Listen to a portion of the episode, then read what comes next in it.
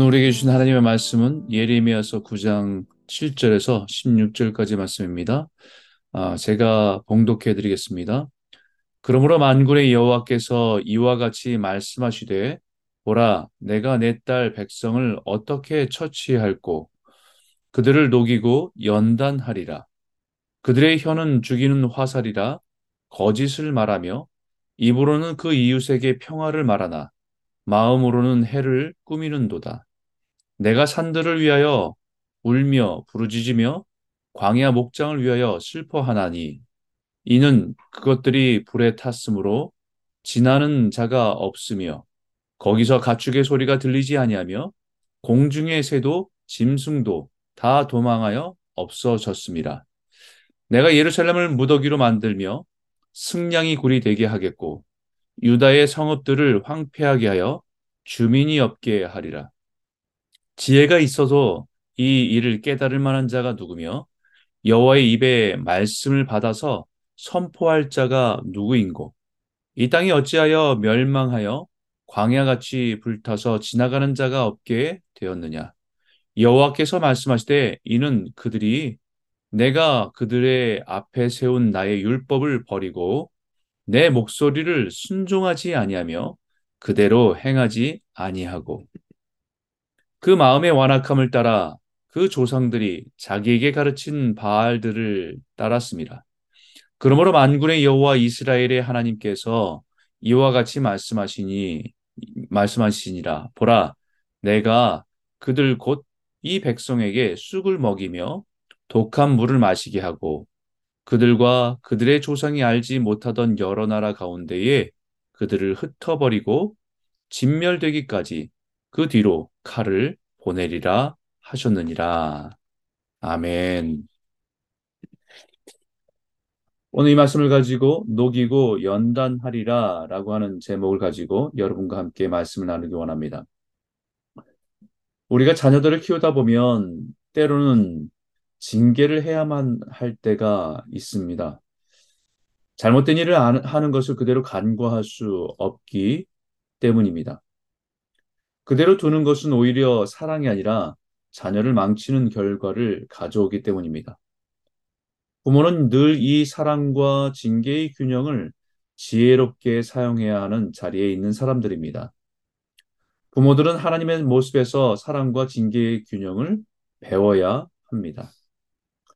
하나님의 사랑은 때로는 징계의 모습으로 나타날 때가 있습니다. 그래서 히브리서에 징계는 다 받는 것이거늘 너희에게 없으면 사생하여 친아들이 아, 아들이 아니니라 라고 말씀하십니다. 징계는 다 받는 겁니다. 누구나 다 받는 겁니다. 모든 자녀들은 부모로부터 징계를 받는 것이 당연한 것입니다. 사랑만 받는 것이 오냐오냐 하는 것이 아니라 격려와 사랑으로 품는 것도 부모의 사랑이지만 때로는 잘못을 인정하고 돌이킬 수 있도록 호되게 징계도 사랑의 다른 한 면입니다.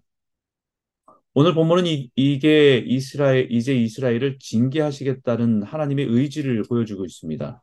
15절 이후에 보니까 보라 내가 그들 곧 이 백성에게 쑥을 먹이며 독한 물을 마시게 하고 그들과 그들의 조상이 알지 못하던 여러 나라 가운데에 그들을 흩어버리고 진멸되기까지 그 뒤로 칼을 보내리라 하셨느니라. 때로는 인생의 쓰디쓴 시간을 지나게 하십니다. 인생의 고통스러운 시간들을 통과하게 하실 때가 있습니다. 이스라엘에게는 이제 세상에 흩어져서 외로움과 고통 가운데 지나가게 하신다는 것입니다. 바로 디아스포라 유대인들이 세계 각지에 흩어져서 나라도 없고 국토도 없이 외롭게 살아가게 하신다는 것입니다.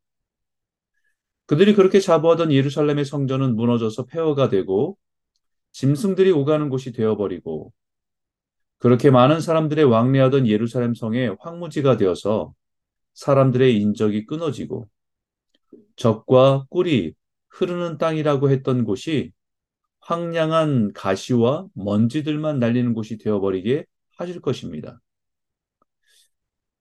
그렇게 의지하던 모든 것이 하나둘 사라지고 아무것도 의지할 것이 못 되고 허, 허무함만 남게 될 것입니다.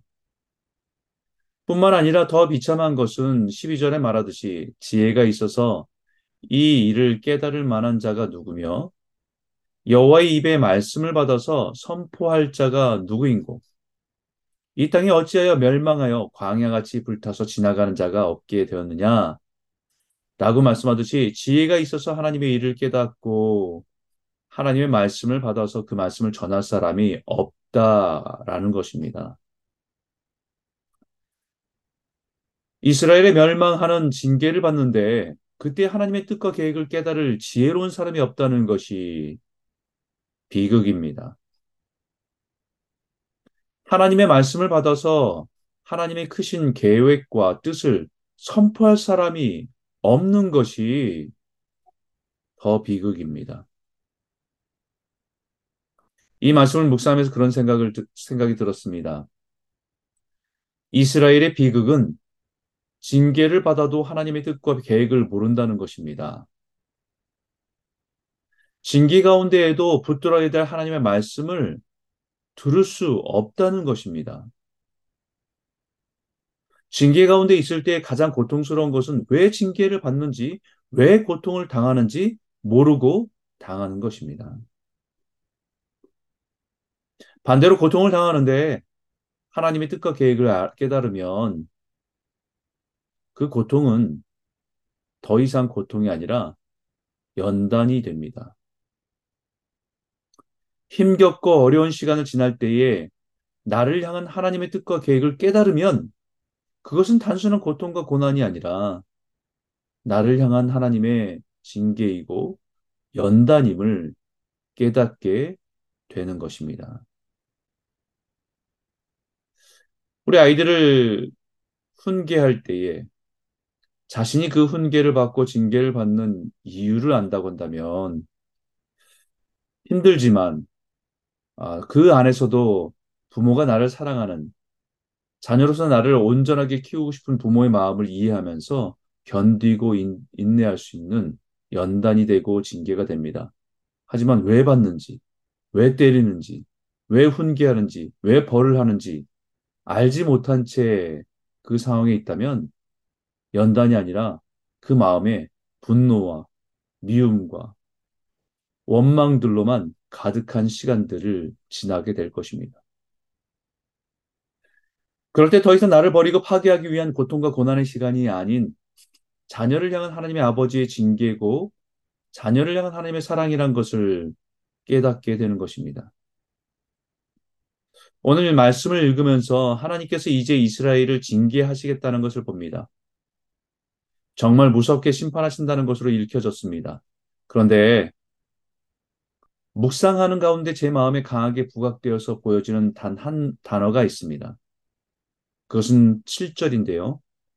그러므로 만군의 여호와께서 이와 같이 말씀하시되 보라 내가 내 딸 백성을 어떻게 처치할고 그들을 녹이고 연단하리라 처치할고 이 말이 굉장히 부정적이고 강합니다. 처치할고. 사실은 shall, what shall I do? 내가 어떻게 해야 되는가라고 하는 반문입니다. 어떻게 이렇게 심각한 죄악과 우상 숭배를 하는 이스라엘을 어떻게 해야 되느냐라고 스스로 반문하고 있는 그런 모습입니다. 그들의 죄악을 보고 그 심각성을 볼 때에 그럼 도대체 내가 어떻게 해야 되는가라고 하는 반문하는 것입니다. 근데 여기 놓치지 말아야 할 단어가 내가 내 딸 백성을 이란 단어입니다. 하나님은 이스라엘을 여전히 내 딸이라고 말씀하십니다. 징계할 수밖에 없지만 여전히 내 사랑하는 딸입니다. 그들의 죄가 심각해서 징계할 수밖에 없지만 여전히 포기할 수 없는 내 생명과 같은 내 딸이란 말입니다. 그렇기 때문에 그 징계는 분명한 목적이 있습니다. 파괴하고 깨뜨리고 진, 죽이기 위한 징계가 아니라 그들을 녹이고 연단하리라 라고 하는 것입니다. 그들에게 징계를 허락하신 이유는 그들을 연단하기 위함입니다. 마치 금의 100%의 순금을 추출하기 위해서 원석을 부수고 불에 녹이고 그 안에 있는 모든 불순물들이 다 빠져나가기까지 재련하는 것처럼 이스라엘을 그렇게 징계하시겠다라는 것입니다. 당시 금을 재련하는 사람들이 광물에서 순금을 추출할 때에 지금처럼 기계가 있어서 순도를 측정할 수 없을 때에 100% 순금인지를 파악하고 판단하는 것은 노련한 재련사의 판단에 의한 것이었습니다. 뜨거운 불에 녹여서 금에 있는 모든 불순물들이 다 빠져나갔을 때에 재련사는 녹은 금을 위에서 바라보면서 어렴풋이 자신의 얼굴이 비치면 됐다 라고 판단합니다. 하나님은 지금 이스라엘 녹이고 연단하시기로 하신 것입니다. 그들 안에 스며든 죄악의 찌꺼기, 탐심의 불순물들, 이것들을 하나 둘씩 빠지고 주의 얼굴을 구하고 하나님의 은혜를 구할 때에 하나님은 됐다 라고 말씀하실 것입니다. 이것은 우리에게도 마찬가지입니다. 우리의 인생에 찾아오는 모든 고통과 고난은 변장된 축복이라는 말이 있습니다. 때로는 우리의 죄로 인해서 징계로서 고난을 받을, 만날 때도 있고, 때로는 우리의 신앙을 단, 단련하고 성숙하게 하기 위해서 고난을 허락하실 때도 있지만, 분명한 것은 고난을 만날 때에 하나님을 찾고 하나님을 구하며 나아갈 때에 그 환란은 인내를 인내는 연단을 연단은 소망을 이루게 됨을 알게 될 것입니다. 그 소망이 욥이 고백한 것처럼 나의 가는 길을 오직 그가 아시나니 내가 가는 길이 징계로 인한 회복의 길인지 아니면 나를 더 강하게 훈련하기 위한 연단의 길인지는 잘 모르지만 하나님은 분명히 알고 계심을 믿고 의지할 수 있는 것입니다. 그리고 분명한 확신은 그 후에 내가 정금과 같이 나오리라.